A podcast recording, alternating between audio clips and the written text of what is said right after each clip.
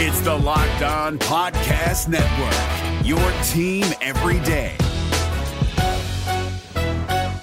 This Locked On podcast is brought to you by Home Chef. Now that the novelty of the new year has dwindled down, how are your resolutions coming? One of mine was to order less takeout, cook more at home, but I'll be honest, I haven't been consistent. That is until I found Home Chef. Home Chef provides fresh ingredients and chef designed recipes conveniently delivered to your doorstep to simplify the cooking experience and without robbing you of the joy of putting a dish together yourself. I'm pescatarian and they cater to a variety of dietary needs. I had this super refreshing ginger sesame salmon, a beautiful trout dish, and a super comforting shrimp and vegetable orzo dish, all of which took me less than 30 minutes to put together. For a limited time right now, Home Chef is offering all of our listeners 18 free meals plus free shipping on your first box and free dessert for life at homechef.com slash locked on. That's homechef.com slash locked on for 18 free meals and free dessert for life. Homechef.com slash locked on must be an active subscriber to receive free dessert. We're driven by the search for better, but when it comes to hiring, the best way to search for a candidate isn't to search at all. Don't search, match with Indeed. 93% of employers agree Indeed delivers the highest quality matches compared to other job sites, according to a recent Indeed survey. And listeners of this show will get a $75 sponsored job credit to get your jobs more visibility at Indeed.com slash podcast. Just go to Indeed.com slash podcast right now and support our show by saying you heard about Indeed on this podcast. Indeed.com slash podcast. Terms and conditions apply. Need to hire? You need Indeed.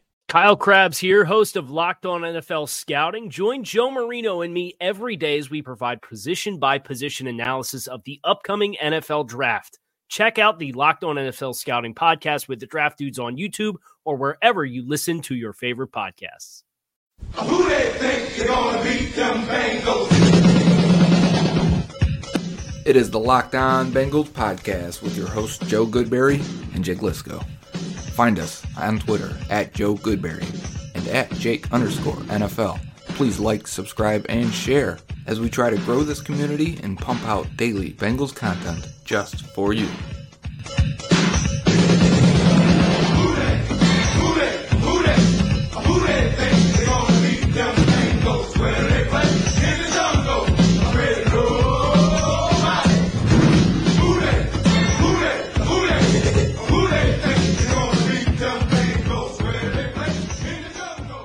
What up, Bengals fans, and welcome to another episode of the Locked On Bengals podcast. Joe and I back together for what feels like the first time in months. It's been weeks, realistically.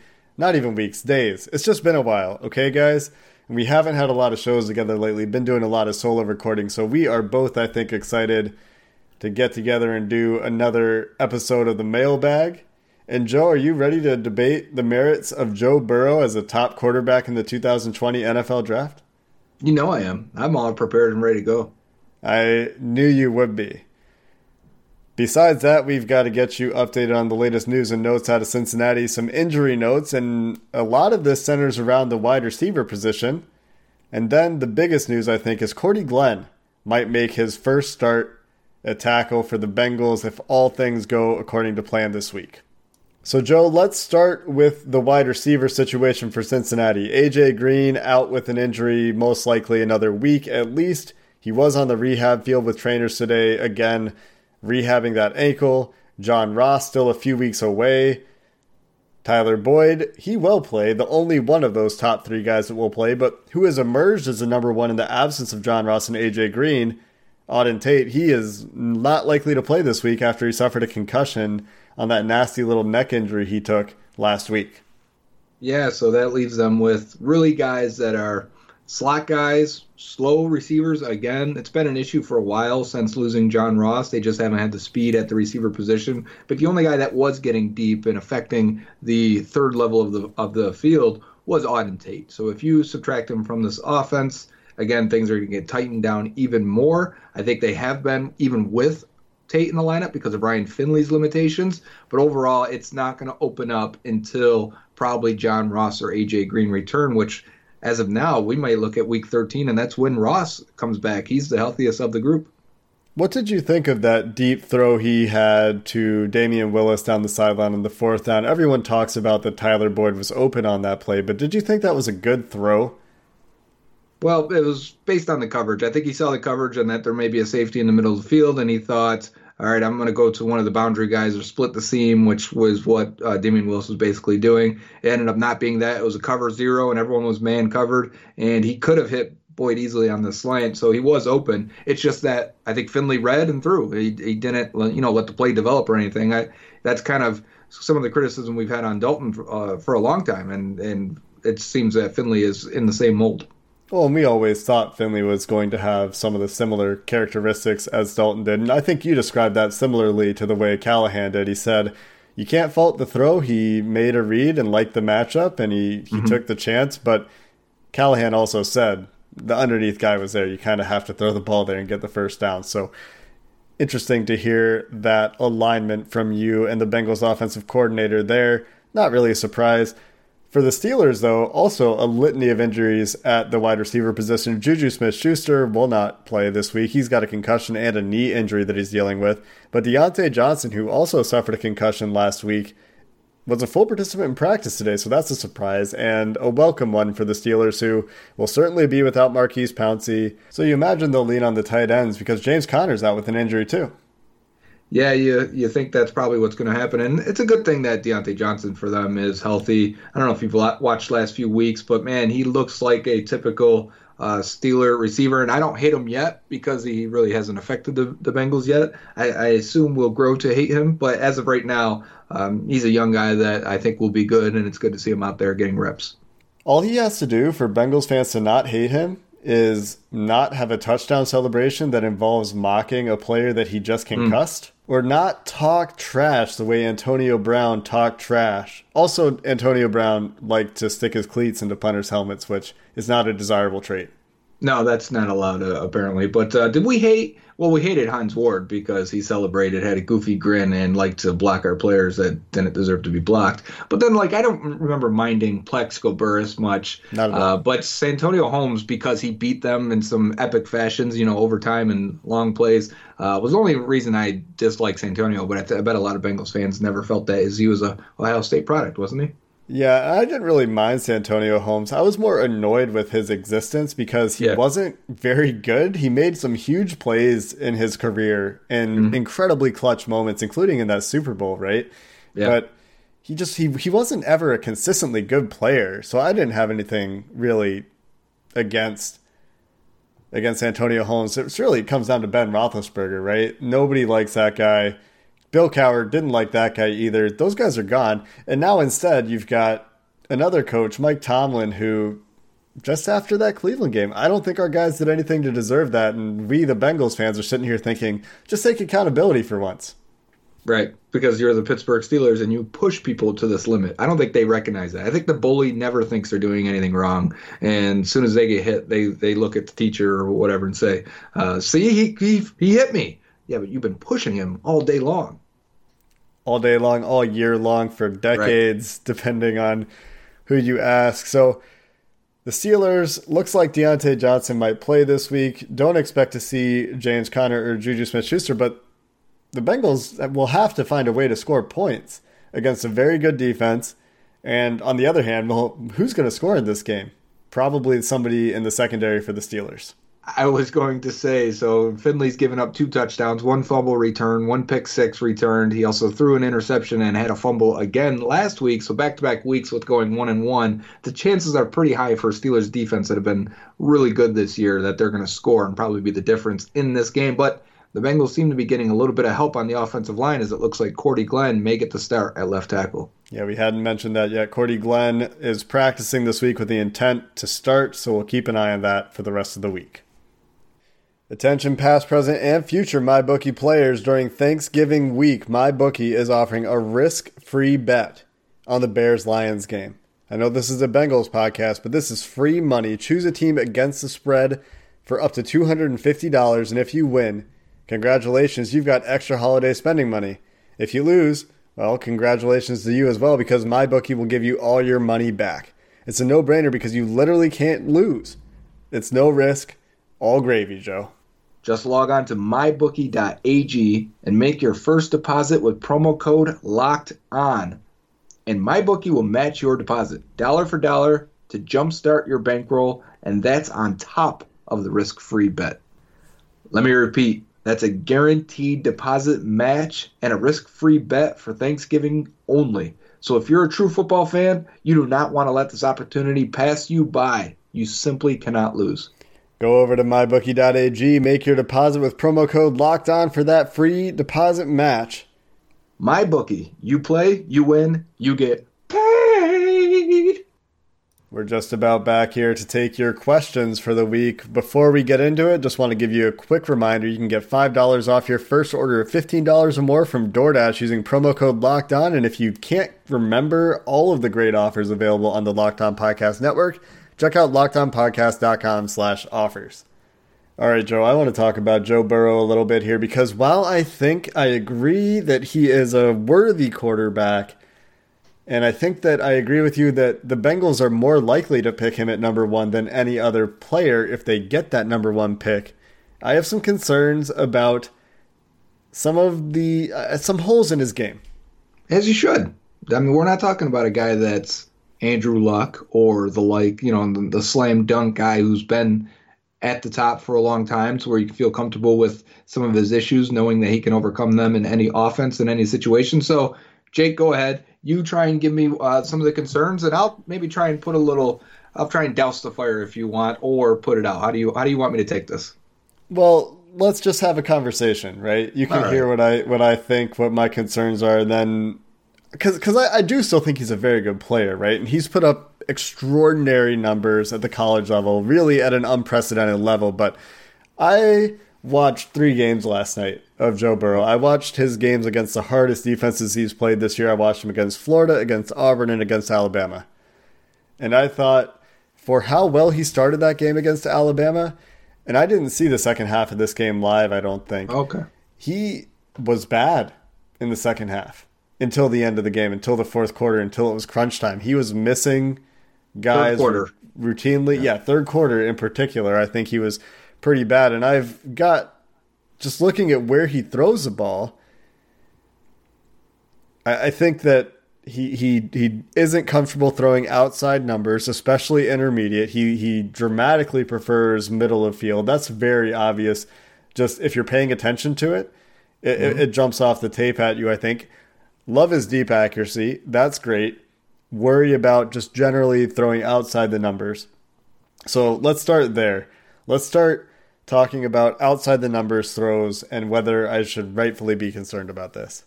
No, you should, and that's the concern. Lance Zierlein tweeted that during, I think it was last week's game. Uh, it might have been two weeks ago, but he said that that's probably the concern is the arm strength for the deep outs and, and things like that. Anything 10 to 15 yard sideline throw, uh, they tend to float on him. If you watch both of his interceptions from last week, they both did the same thing, and you come away with okay, um, so that may be an issue for him. And you, when you get the breakdown of where his throws are targeted, like you said, you see LSU's offense, or Joe Burrow is picking this, but I think LSU's offense focuses him into the middle of the field. It's very similar to the New Orleans Saints type offense, and, and I think if you are drafting Joe Burrow, you're not just saying he's not the type that to me I say okay we're going to fit this, uh, or you're going to transcend our offense. We're instead you're saying we're going to fit our offense to you because we think if we maximize your potential, you can be a very good quarterback. And what that means is more throws over the middle. And that doesn't mean he can't throw to the outside. It just has to be a favorable situation. His numbers are still pretty decent when throwing in that range, but that is his weakest spot. That 10 to 15 yard or 10 to 20 yards boundary area, or where he's at his his worst. Against Alabama and Auburn combined, he completed two of six passes outside the numbers in the intermediate part of the field. He only took six shots at that area in the first place and completed 33% of them. And those are the best defenses he's played, I think, this year. A little bit better against Florida there. Actually, he was one of one outside numbers intermediate. So against these good defenses, and this is the second concern, is that the numbers aren't there quite the same way against the good defenses. Still had a really good game against Florida. Still had some really good moments against Alabama, but disappeared in that third quarter. Came back good at the end of the game. But in the NFL, that's going to be more weeks than not. You're going to be facing these defenses that know how to take away what you're good at. And somebody's going to figure out we take away the middle of the field intermediate. All he has left is underneath stuff and deep sideline. Well, that's what defenses have been doing Andy Dalton for a long time. And they say, okay, we are going to try and take this away and make you make these far hash throws or these outside throws. The Bengals counter that, and how you counter that when building your roster is by having good weapons over the middle. But when you've got an AJ Green and a Marvin Jones, when you've mm-hmm. got an AJ Green and a John Ross, you can't play single high safety. So you have to play cover two, which opens up the middle of the field and lets your quarterback dominate in that range. And you get him a good slot receiver, you get him a good tight end, and you don't worry about it. So, yes, arm strength is an issue in terms of uh, feeling like he can hit any throw at any time. This isn't Justin Herbert, where you look at his chart and you go, he can make any throw. There is nothing in the playbook you have to limit on Justin Herbert. But with Joe Burrow, you may have to. Having said all that, because it sounds like we're, we're tipping towards the negative side of it, having said all that, his touch accuracy, anticipation, ball placement, even on these throws, like I want to, people have concern about arm strength.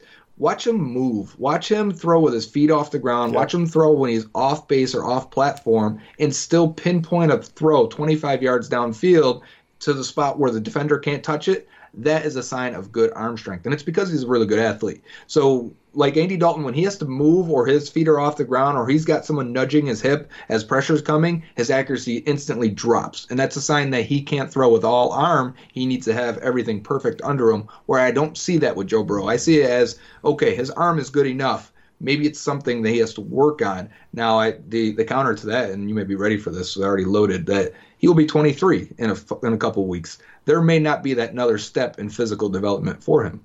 Yeah, I wasn't going to talk about age. I feel like we've have talked about that before. We will talk about it again.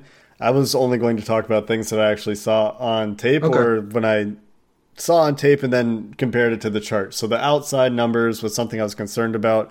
The down performances against Auburn and Alabama is something that I think there's I don't nothing think they're down though. I, I think that's good. To, see, every, it doesn't matter if you play in the SEC or say he's a, a Pac-12 quarterback. Because let's say Justin Herbert gets in the in the playoffs and he gets to face um, LSU or Alabama or, or even Georgia, whoever wins that championship. That's the first tape any coach is going to put on because those defenses are so good that if you throw for 400 yards and three touchdowns, they are going to be happy. You may have a down quarter, you may have a couple of third downs where you missed, and he definitely did in that third quarter range. Overall, it's still a very good game for him. He completed 80% of his passes and, and you know, won in a shootout versus a guy that could score at any point dur- during that game in Tua.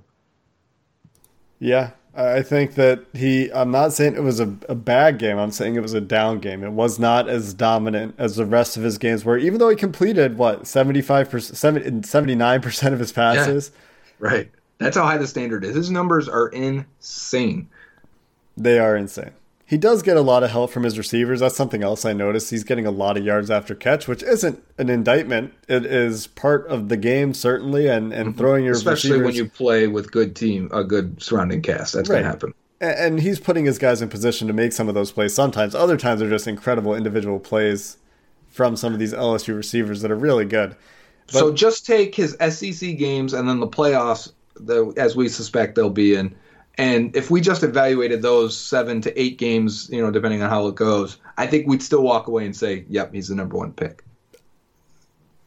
if if you're if you're saying it's not Tua because of his hip sure Right, right. And we'll get to that those questions in the mailbag because I definitely saw some of those. yeah so the other the other big thing that i saw when i was watching burrow is i feel like there are times and i'm sure this is something he can work on and learn because he is a very good athlete as you mentioned and because he's white he's going to be called sneaky fast or whatever and it's all bullshit he's a good athlete period Yeah. hmm but sometimes he looks to run a little bit sooner than I want him to. And and sometimes it looks like it becomes a little bit of a habit. A lot of times he's really good at keeping his eyes downfield and making plays outside of the structure, but then a lot of times he, he does get caught and in the NFL his speed won't play the way it does even in the SEC. Right, and I do know what you're talking about. There are, I think he's a quick. I've been calling him a quick processor. I think a lot of times he goes, "Oh, this is a play I can run on," and just snaps and runs. Yep. Whereas you'd like a guy to remain a passer as long as possible, but he is a good runner, and because he is, he uses it as a weapon in college. And I don't have a problem with it if he chooses correctly. There's only a few times where I've said, oh, he shouldn't have run there. He got you know one yard and that was it. It's not like Andy Dalton dropping his eyes and running when and there's guys running open downfield. I feel like when Burrow does it, he goes, oh, it's man coverage. I got this. I got one read and this guy's open, or I mean the lane's open and he takes off. I'm completely cool with those plays. Have you watched the Auburn game? Yeah. I think that's the one that you look at when you want to see here are the that was his worst game of the season. I agree. So that that's the game you want to look at if you want to say, okay, where's the downside? What am I concerned about? Uh, we we've talked about age. I, I still have the age concern, but but those were the big ones. That he sometimes runs a little bit sooner than I wanted to, and I, I'm a little bit worried about how well he's been able to take advantage of the middle of the field and the intermediate part of the field. He's still he, he it's not like he can't throw outside the numbers, period. But with those hmm. wide hashes in college, it, it is a little bit different. And when he's throwing outside numbers, a lot of that's deep, and he's very good in that part of the field. So I love Yeah. his deep accuracy. Uh, oh, the last thing I was going to say is I think he sometimes relies on the back shoulder throw a little bit too much. And I think that you see that work a lot if you get good receivers that you're on the same page with, but I'm a little bit concerned. He, he got in trouble with that. Uh, he, he threw an interception that way against Auburn where it's a back shoulder throw. And Yeah. he, he did drop some in the bucket, but there aren't as many bucket throws on those deep shots as Not I like would Tua. like to see. Yeah, exactly. Or like where the guy's streaking downfield and he just nails it. Right. Yeah. Uh, he and I think that's that to me is the bigger sign of his arm strength limitation. And now while, while we see Aaron Rodgers do it all the time, that's not an arm strength limitation. I think he's taken advantage of coverage. Uh, maybe Tua, I mean, I'm sorry, maybe Joe Burrow is mentally just saying, okay, let me take advantage here. But some of those throws, especially like the Auburn one, where he puts it up and you go, I'm not sure uh, that, you know, he's meaning to go back shoulder. I, that ball just may have died. I kind of think he was on that particular play. Maybe not. But I think he knows that Jamar Chase, and I think it was Chase that was targeted on that one, is such a good jump ball player that Yeah. he's very comfortable making that throw. We went a whole segment here talking about Joe Burrow. We're going to do this, I think, more as we get into the tape a little bit more. But we have a lot of questions to get to, so let's get into that next. If you're looking for the most comprehensive NFL draft coverage this offseason, look no further than the Locked On NFL Scouting Podcast. Join the draft dudes, Kyle Crabbs and Joe Marino, as they go position by position through the NFL free agent class and into the star studded crop of college stars who will be selected in the 2024 NFL Draft. If you want to know who your favorite NFL team should be adding to its roster, you need to check out Locked On NFL Scouting, available on YouTube and wherever you get your podcasts. Part of the Locked On Podcast Network. Your team every day. Because we went so long on that one, we'll probably do a segment tomorrow answering questions as well. We can only preview the, Steelers game so much. So let's start from the top here of what we do have, and it's from Ronnie at Ronson92. And Jake, this goes with the Joe Burrow conversation, and he asks if Tua gets cleared medically by the staff. So this is a key point here. If he gets cleared medically, would you take him top three in round one? We've got all the tape we need on Tua Tagovailoa We've got the age in his favor, the production in his favor, the incredible, incredible deep accuracy in his favor. Mm-hmm.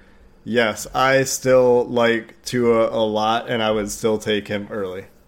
I would too. I, you're telling me he's medically cleared, and I know he's had a, a string of injuries, a lot of stuff too. That that doesn't even I don't think gets really attention because he leaves games with limp or whatever happens so often. I mean, for the last two years, it's happened repeatedly. I think when you look at the history of Alabama players coming out and they're injured and banged up, and it's very common. I think Nick Saban runs those guys into the ground in an effort to win national championships, and it works.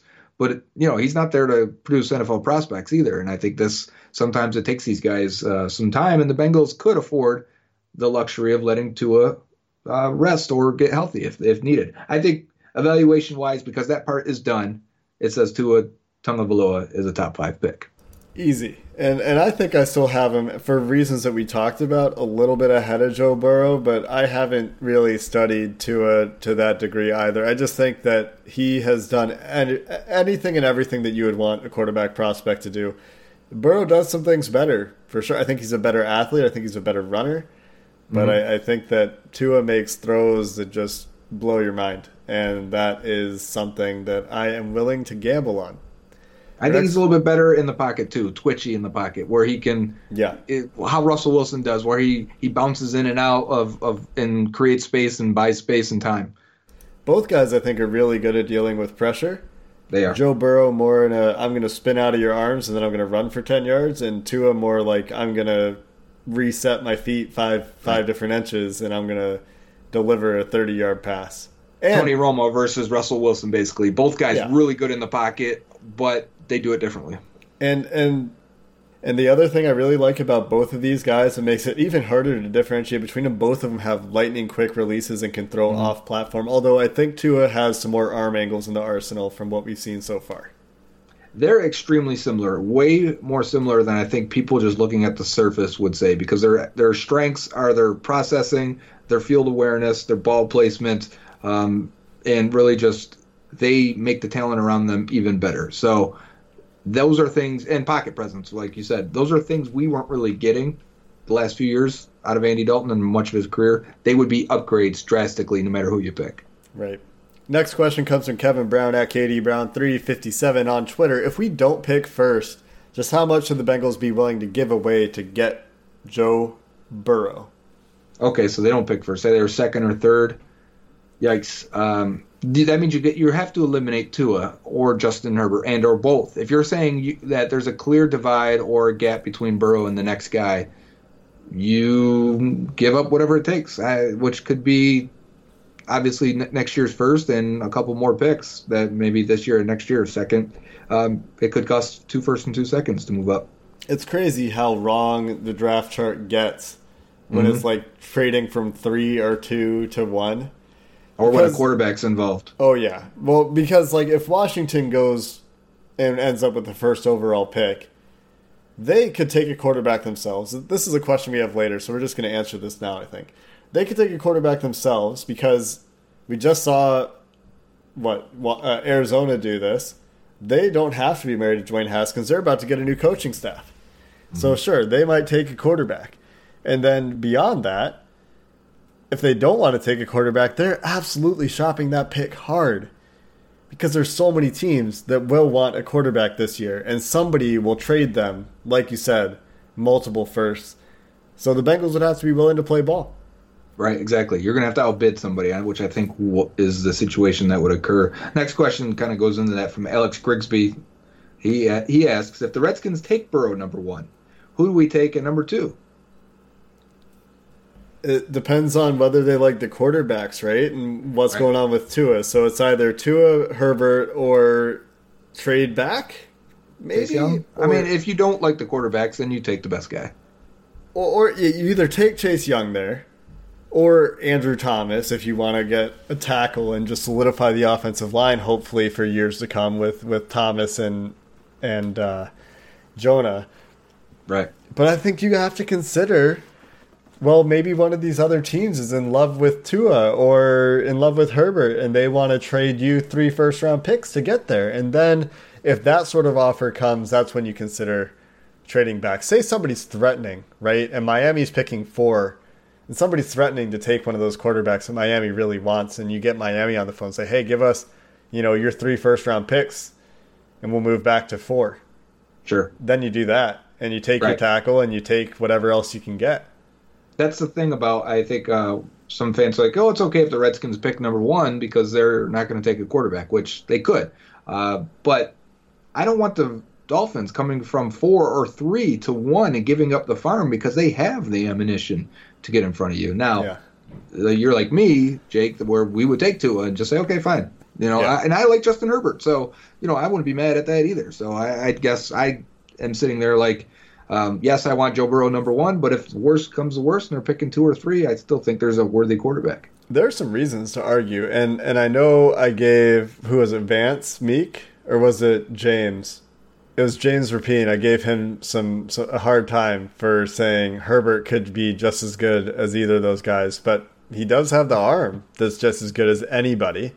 Oh, he yeah. just has more head scratching moments. So sure, a team could fall in love with with Herbert easy and say we can. He's twenty one. He has time to to learn and grow and that's the thing that you have to remember with with Burrow when we talk about age. He has two more years of football Mm-hmm. college football practice experience, whatever you want to call it, than Herbert does. So in, if you draft Herbert, Herbert in two years is is Burrow today, and that's Right, NFL that's- training time.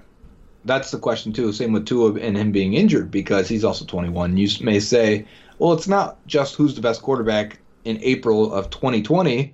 It's who's the best quarterback in 2021, 2022, and so on. Because obviously you need this guy to also be. Um, you want to make that pick with that in mind. You know, when you take a a Mitch Trubisky with his one year and say, well, he's the best guy now. They weren't considering maybe, I think, the fact of how young Watson and Mahomes were and what they could be in two years, and well, we see what they are. And I think that's something the Bengals will have to consider. And keeping that in mind, Andrew, Andrew88G asks us Should the Bengals do a Robert Griffin III, Kirk Cousins kind of situation where they double dip at quarterback? I'm not against that. I think you draft a quarterback every year at some point, and just you know, if you hit, then you hit. If not, I think you hit. The part, the hard part is those backup guys don't often get a lot of snaps, and especially if you have a third quarterback. we people ask about Dolegala, he's not out there getting reps at all. So, uh, you know, if you do that, remember Cousins was the primary backup. There were as soon as RG RG three got hurt, Cousins was inserted in year one and year two. It's so you kind of have to say, well, Ryan Finley's out the door if that happens, and or you're keeping three guys, I guess, is possible. And they kept three guys this year, so you never Yeah. know. Next question's from Go Away Mike Brown at Duder the. Do you think they will cut Kirkpatrick and re-sign Darqueze Dennard? I think we got another question about who should the Bengals cut, who should they extend. So we'll just roll that into this one. Okay. I think that there is a very clear possibility that they move on from Dre Kirkpatrick if they can keep Darqueze Dennard, who has been probably their best corner this year in the two games he's played. I think they're going to look at the fact that Dre Kirkpatrick has given them a lot of good production, and they might be tempted to try to keep both guys. BW Webb is just a guy, and it's going to depend on what happens with Lou Anarumo too, right? Because if Sure. Anarumo's gone, then so is Kerry Wynn for sure, and he might be anyway, and so is BW Webb. Those are those are Anarumo guys through and through.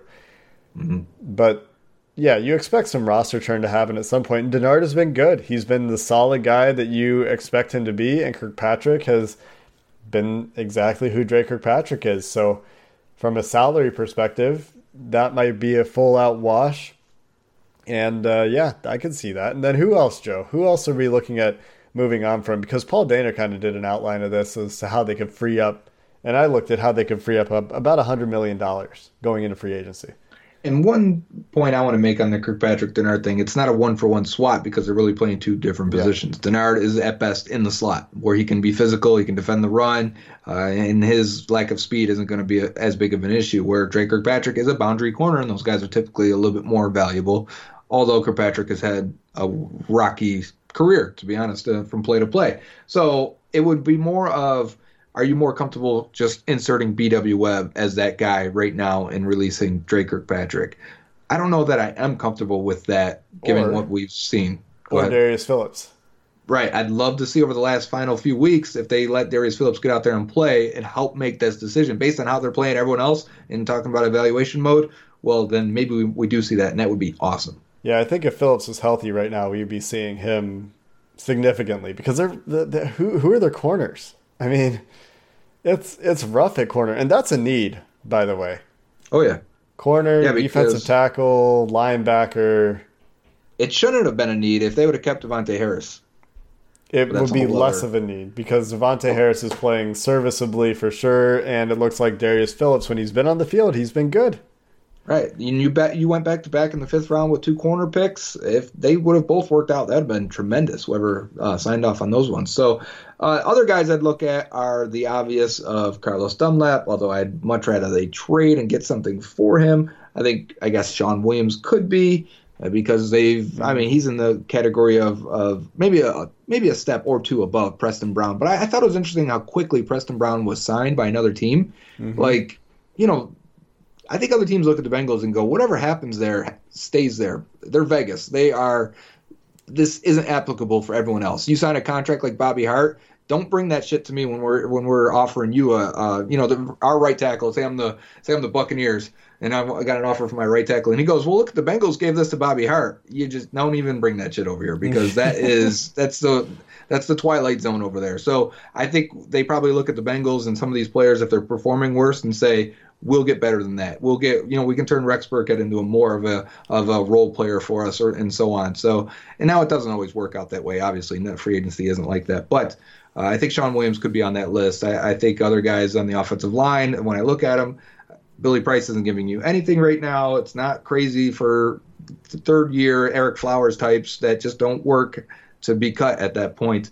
Uh, and I think the when you look and say maybe Giovani Bernard again, but they just extended him. I think he's going to be on that list and forever until he retires. Yeah, I mean, I don't think there's much guaranteed money outstanding for Geo either, so I don't know that there's a big cap. It's also not a big cap savings. Right. I mean, he's paid a lot for a for a running back, but running backs aren't paid a lot, so it's not like keeping Geo is significantly restraining them from spending money elsewhere. I Randy mean, Andy, Bullock. Yeah, get Randy Bullock off my goddamn football team. Did you see that kick? That I saw crazy, both right? of them. Right. That's what I was laughing at the first one. People were like, "Oh, it was wide left, wide right, or wide left." The second one. I'm not talking about that one. I'm talking about the 55 yarder they called timeout on that. He didn't. Whatever. That didn't even reach the back of the end zone. you see that and you go, "God damn! I wonder. why that's why they don't even try these." I'm sick of Randy Bullock. I mean, I, I don't know. I don't even want to talk about it. Andy Dalton's the obvious salary that will be shed next year, one way That's or right. another, for sure. Yeah. And who else is there? Bobby Hart is certainly a candidate. Trade John Ross, I think, could happen. If I mean, these all these other guys have have stepped up. Well, Tate and Erickson have have played and produced. I think if you get AJ Green, you extend him. Yeah. and they say we want Tate to play. You spend a fourth round pick on a receiver in a crazy class, and all of a sudden you're like, you know, this.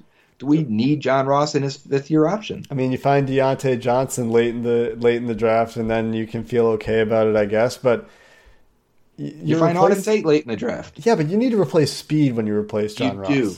It's the hardest part about it. Yes, 100. percent They do not have.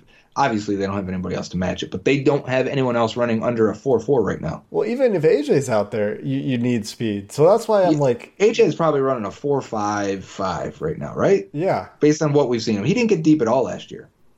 not uh, well out of the slot a couple times, right? Yes, right. Yeah. which is different. Yeah. So I don't know if I'm on board with them moving John Ross right now. I think he does a little bit too much for them, but maybe. Maybe. I could see it. I think we're out of time, Joe. All right, that is what it is. We'll get to the rest of these tomorrow. I'll, I'll do a segment answering questions. Yeah, I like answering questions. So we'll answer some Me more too. questions tomorrow. Until then, Bengals fans, it's Steelers week version 2. You can't lose this week. The Bengals lose. Well, they are still in line for number one. The Bengals win. Well, that sucks a little bit, but the Steelers lose. So that is a significant cushion to the blow. Until tomorrow, Bengals fans, have a good one. Hey, Prime members, you can listen to this Locked On podcast ad free on Amazon Music. Download the Amazon Music app today. Is your team eliminated from the playoffs and in need of reinforcements? Maybe it's time for a rebuild, or maybe they're just a player or two away from taking home the Lombardi Trophy. Either way, join Keith Sanchez and Damian Parson for Mock Draft Monday on the Locked On NFL Draft Podcast. They'll tell you which college football stars your team will be taking in the 2024 NFL Draft. Check out Mock Draft Monday on the Locked On NFL Draft Podcast, part of the Locked On Podcast Network. Your team every day.